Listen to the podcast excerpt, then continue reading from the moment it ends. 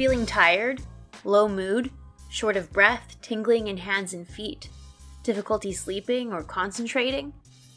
We may not be getting enough of the vitamin coined nature's most beautiful cofactor.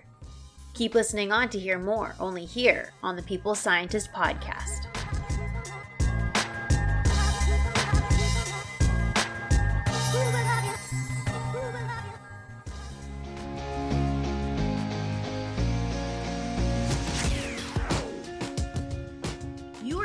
To The People Scientist, the podcast dedicated to helping us optimize our health with the latest scientific findings on neuroscience, physiology, and nutrition.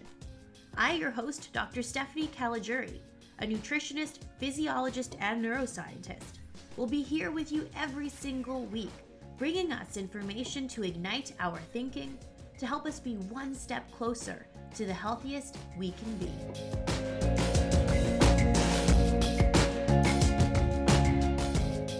Guess who's back? Back again. The Vitamin Mini Series. For some reason, I love singing that song. I don't know why.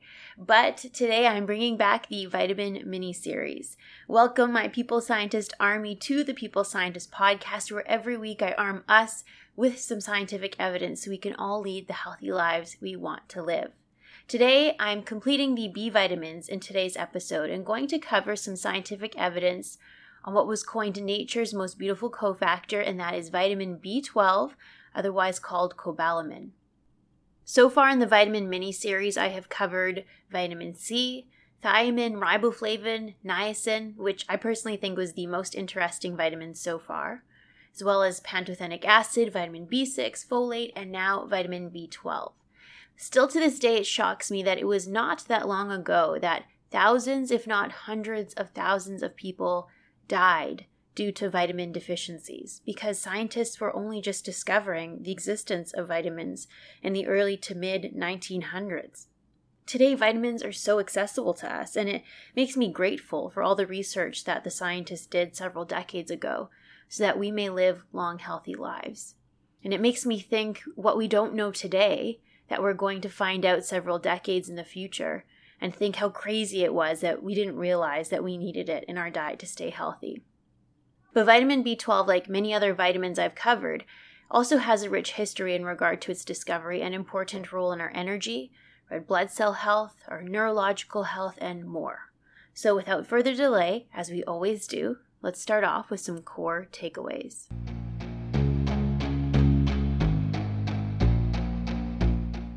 On average, 15% of us are vitamin B12 deficient, and the risk for deficiency goes up tremendously for those following a vegan or vegetarian diet.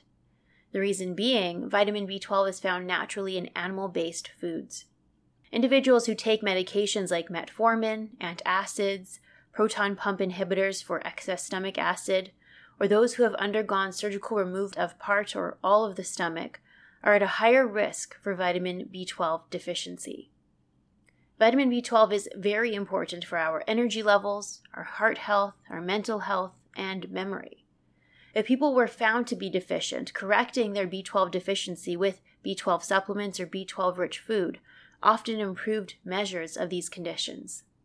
There is no tolerable upper intake level set for vitamin B12, so that means there is no known unsafe high level. Vitamin B12 is very high in foods like clams, trout, salmon, beef, and is adequate in eggs and cheese. Fortified foods like nutritional yeast, fortified cereal, and fortified plant milk may be good sources for individuals eating plant based. Now, let's get into those details.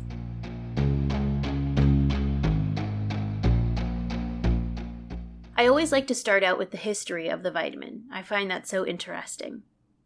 Signs of what we now know to be vitamin B12 deficiency were documented back in the mid 1800s.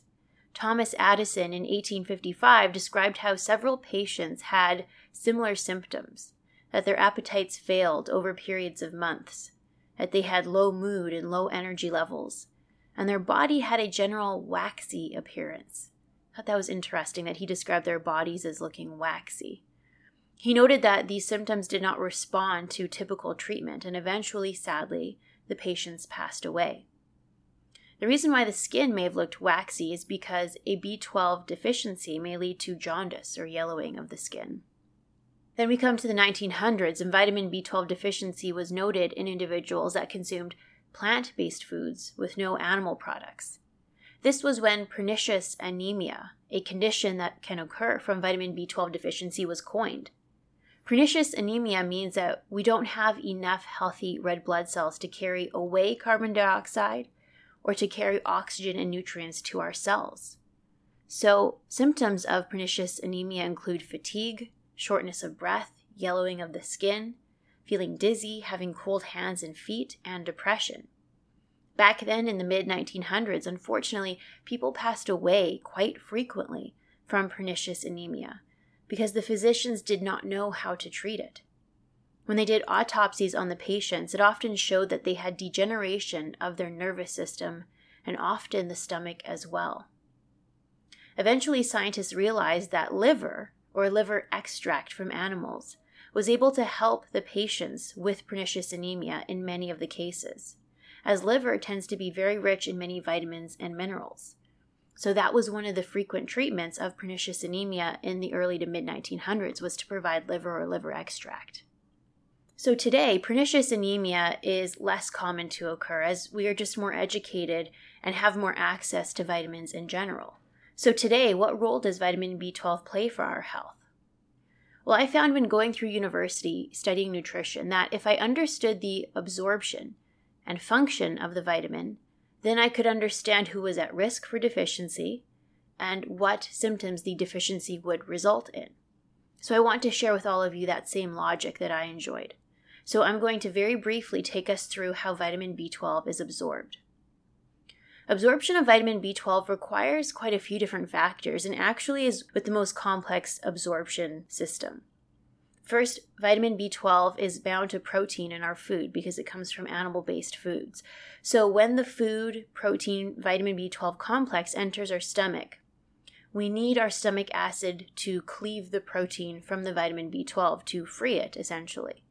So you can imagine if people do not have adequate stomach acid, like in the scenario of taking a lot of antacids, or if they take medications to reduce stomach acid, like proton pump inhibitors, or if individuals have had part or all of their stomach surgically removed due to cancer or having a gastric bypass for weight loss, then we can imagine that there can be issues with vitamin B12 absorption.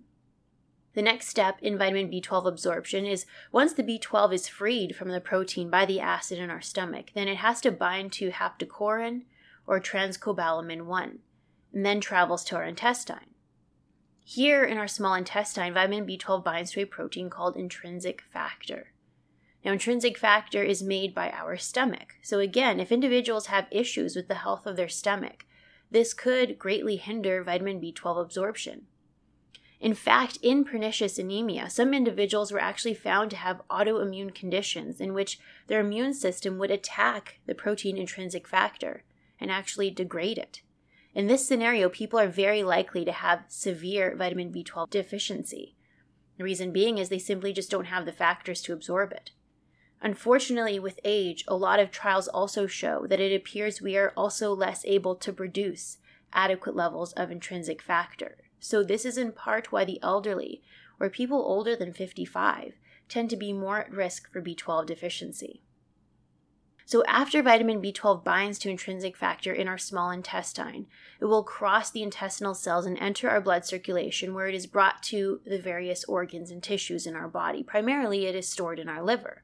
Our liver is actually the largest stores, storage site for vitamin B12. So, you can imagine then if someone has severe liver disease, or had to have a large section of their liver removed for cancer or another ailment, then again, they may be at risk for vitamin B12 deficiency because that storage site has been removed or compromised. Now, next, in order to understand the symptoms of a vitamin B12 deficiency, we can recognize the function that B12 plays in our body. Vitamin B12 is involved in the formation of our blood cells, the metabolism of fats and amino acids like homocysteine, as well, it is very important in the formation of myelin. Now, myelin creates that protective sheath around our nerve cells, which is really important for the functioning of our nervous system. So, as one would think, a vitamin B12 deficiency would disrupt the health of our blood cells, as I mentioned before, potentially resulting in anemia, which in itself carries a lot of symptoms with it. A B12 deficiency may impact our metabolism and heart health because of the impact on homocysteine. And as a result, it could also impact our nervous system and could potentially increase the risk for neurodegenerative diseases like Alzheimer's, Parkinson's disease, or multiple sclerosis. As such, the typical signs of B12 deficiency are an increased risk of heart disease, feeling tired, having a headache, feeling irritable, feelings of depression, signs of dementia such as slowed ability to think, make decisions, or impaired memory, difficulty sleeping, tingling of the hands and feet, impaired reflexes, restless leg syndrome, a swollen or painful tongue, and weakness. If a B12 deficiency has progressed over a long period of time, it can cause degeneration of components within the nervous system, specifically that myelin sheath, and this can lead to difficulties in walking, or movement of the hands and limbs, and even paralysis of the limbs as well. As such, declining levels of vitamin B12 in the blood have been noted in individuals with neurodegenerative diseases such as Alzheimer's, Parkinson's, and multiple sclerosis. Vitamin B12 deficiency may also lead to another type of anemia, and that is macrocytic anemia. This means that the red blood cells are larger than normal and are not able to divide. And this can explain the symptoms of us feeling tired, as healthy and adequate numbers of red blood cells are needed to carry oxygen toward our tissues, carbon dioxide away to be exhaled out, and red blood cells are needed to bring nutrients to our organs for energy. Now, whether or not we have macrocytic anemia can be detected with a simple blood test. Have you ever seen MCV, or mean corpuscular volume, on your blood test? This tests the size of the red blood cells, and if the reading is greater than 100, macrocytic anemia may be present. Vitamin B12 levels in the blood may also be tested, and levels above 300 picograms per milliliter indicate adequate vitamin B12 levels. Vitamin B12 deficiency typically develops over the course of years, as total body stores are large, approximately 3 to 5 milligrams, which in many cases is sufficient to provide adequate levels of vitamin B12 for maybe up to 5 to 10 years, it's thought.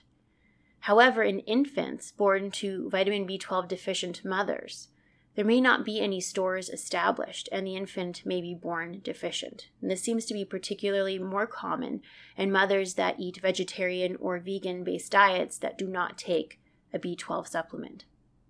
Some medications can also reduce our vitamin B12 levels, which is really important to keep in mind.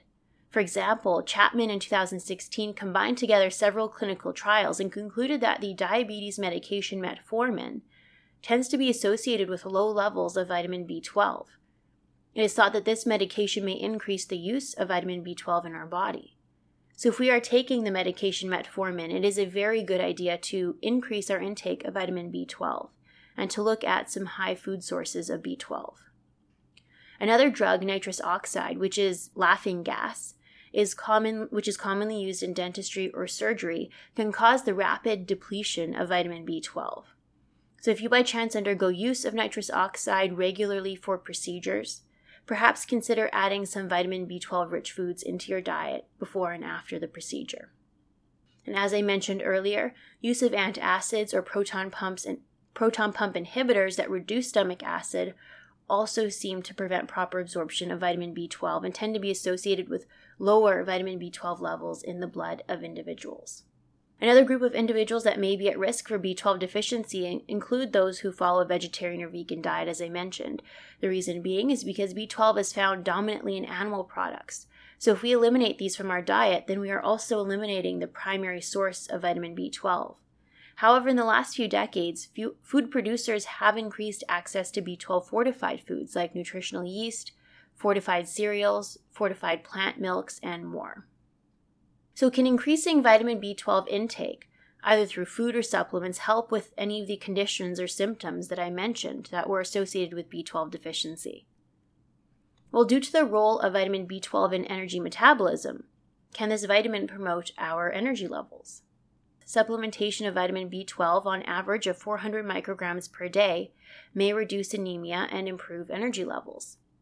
Just last year, in the Frontiers of Pharmacology journal, a nasal spray of vitamin B12 improved physical functioning and reduced scores of fatigue in those with chronic fatigue syndrome. Specifically, the nasal sprays increased their blood vitamin B12 levels by more than threefold. This resulted in improvement in their physical activity score by 20%, their fatigue levels improved by 4%, and the number of steps they could take walking improved by 22%. So, if we are feeling very tired, it is possible that our levels of vitamin B12 may be suboptimal. An intake of B12 might help some measures of fatigue.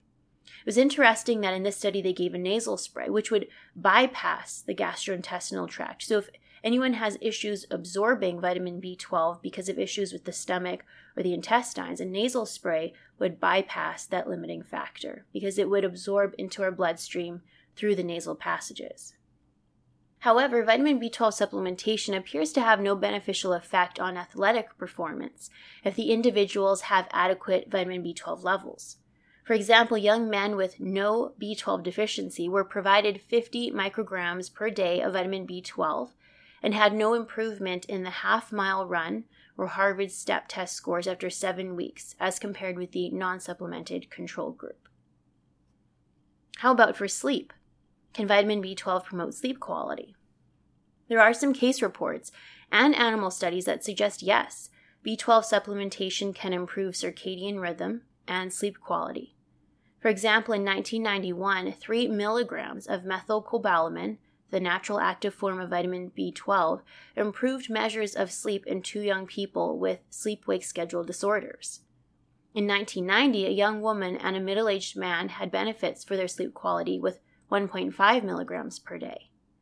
Even though these individuals did not have a B12 deficiency, they benefited from the high dose B12. But a randomized controlled trial of 50 patients found no benefit for that dose of 3 milligrams of vitamin B12 per day. So I think the verdict on whether or not B12 can improve sleep quality is still out. But if you suffer from insomnia or another sleep disorder, talking to your physician about high dose vitamin B12 may be an option. Next, let's look at heart disease. I've spoken before in other episodes, such as in the folic acid folate episode, that homocysteine is an amino acid that circulates in our body, and homocysteine is associated with a higher risk for heart disease, heart attack, and stroke. Evidence from observational studies links elevated homocysteine with coronary heart disease and stroke. That is because homocysteine is thought to increase the processes that induce clogging of the arteries or atherosclerosis. In the presence of vitamin B12 deficiency, homocysteine levels rise. That is because vitamin B12 is important for the metabolism of homocysteine.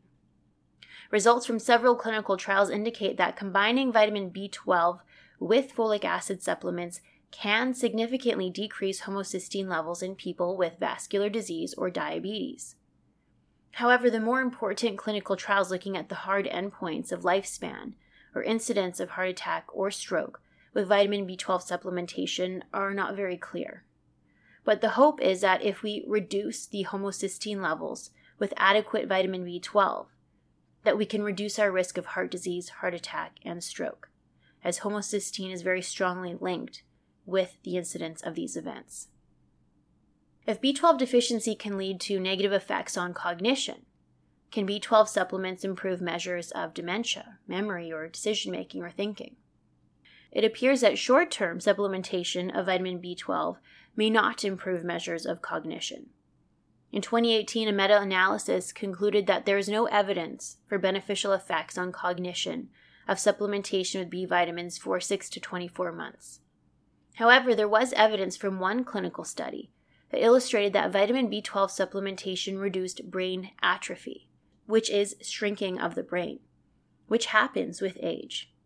There was also a beneficial effect of B vitamins on short term memory in those with higher homocysteine levels. So, B vitamins in general, or vitamin B12, may have some benefit against dementia. Likely, I think, in my personal opinion, that the B vitamins and vitamin B12 have a preventative action, as vitamin B12 is necessary for proper health and functioning of our nervous system.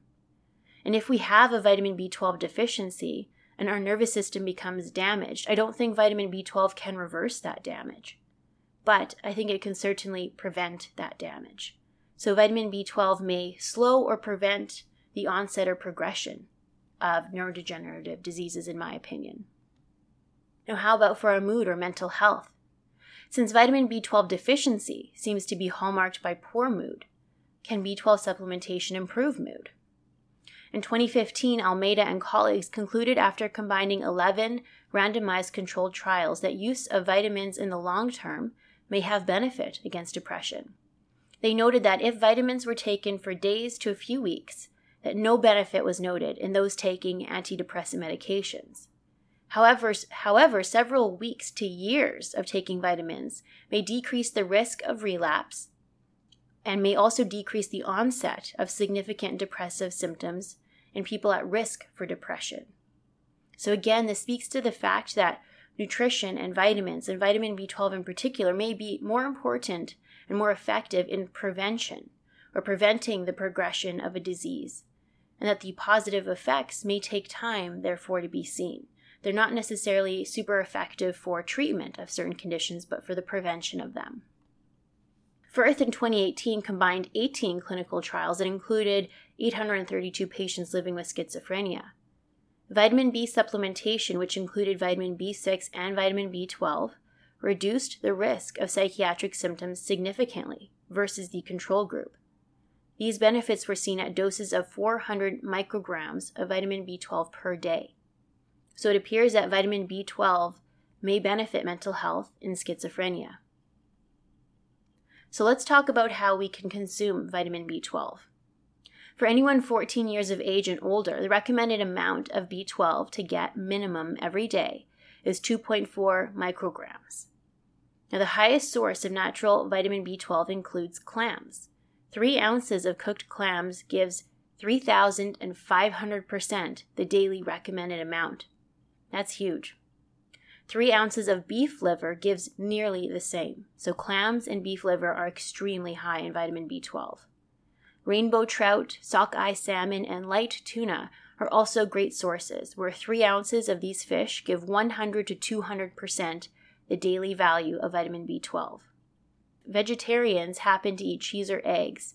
These are also good sources, as one ounce of Swiss cheese gives nearly 40% of the daily amount, and one egg gives 25% the daily amount. Plant based sources include nutritional yeast, where one tablespoon can give 40% the daily amount. One serving of fortified breakfast cereal may give 25% depending on the cereal. And one cup of fortified almond milk may provide 50% of the vitamin B12 requirement. And you can find out that information by simply looking at the nutrition label. If it has vitamin B12 fortified, often they'll also indicate on the label how much of the daily requirement that it fulfills for vitamin B12. Now, besides food, let's talk about supplements. Vitamin B12 in supplements can be bound to a methyl group or a cyanide group. Now, when I heard that it was bound to cyanide, that shocked me a bit, as cyanide is seen as a harmful poisonous compound. In fact, for people that have cyanide poisoning, poisoning, a common treatment is to actually give unbound vitamin B12 because vitamin B12 binds very readily to cyanide. But the amount of cyanide present in supplements is very, very low. In fact, natural cyanide is present in very small quantities in some foods, like almonds and pits of some fruit, like cherry pits. But hopefully, no one eats the pits of cherries or fruits anyway. One study noted that in individuals with kidney impairment, that cyanocobalamin, which is vitamin B12 bound to cyanide, may have had some toxic effects because their kidneys may not be able to filter out the cyanide. So it may be best to choose the other form of supplemental vitamin B12 methylcobalamin, which is the natural form found in our food. Another thing to consider if we are having difficulty absorbing vitamin B12 if we have stomach issues or an autoimmune condition that targets the intrinsic factor necessary to absorb B12, then oral supplements may not help too much. For example, only about 10 micrograms of a 500 microgram oral supplement is actually absorbed in healthy people. As a result, some individuals require an injection of vitamin B12 into, the, into their muscle in order to bypass the stomach absorption and increase B12 more efficiently. Nasal sprays have recently been published as well and may be effective alternatives to the muscle injections. So, as I had mentioned earlier, vitamin B12 has one of the most complex systems in order to be absorbed. And as a result, for people that have a severe deficiency of vitamin B12, oral intake of vitamin B12 may not be adequate. And that's when bypassing the digestive gastrointestinal tract is important. And that's when injection or nasal spray is looked at. Another thing I found that was interesting back in 1958 and since then is that it was realized that a vitamin B12 deficiency may cause vitamin C to be used up more readily. So, if we are known to have low levels of vitamin B12, then it is suggested to also make triple sure that we are getting enough vitamin C as well. And I covered vitamin C in the very first episode of this vitamin mini series. Now, can we get too much vitamin B12? The evidence suggests no. There is no tolerable upper intake level set for vitamin B12. This is in contrast to some other vitamins that do have a maximum level that we should not exceed. For example, in the last vitamin mini series episode for vitamin B6, I spoke at length how too high levels of vitamin B6 can lead to our nerves to deteriorate, causing a lot of neurological issues. But there does not seem to be a maximum level for vitamin B12. Some clinical trials have looked at over 800 times the daily requirement at 2 to 3 milligrams per day and did not note any negative side effects. This is likely due to the fact that only so much vitamin B12 can be absorbed, as there are many rate limiting steps to us being able to absorb that much vitamin B12 anyway. As I mentioned, we need haptocorrin or transcobalamin 1, as well as intrinsic factor, to just absorb vitamin B12 we only produce so much of those proteins. However, higher blood concentrations of vitamin B12 can be achieved with injections or nasal sprays for people with severe vitamin B12 deficiency. So that is a wrap, my People Scientist Army. In today's episode, I covered some of the scientific evidence on vitamin B12, otherwise called cobalamin. Today, I talked about vitamin B12 and how it is very important for our energy levels, cognition, mental health, and heart health. Correcting a vitamin B12 deficiency appears to improve measures of fatigue, mood, psychiatric symptoms, homocysteine levels, and therefore heart disease risk.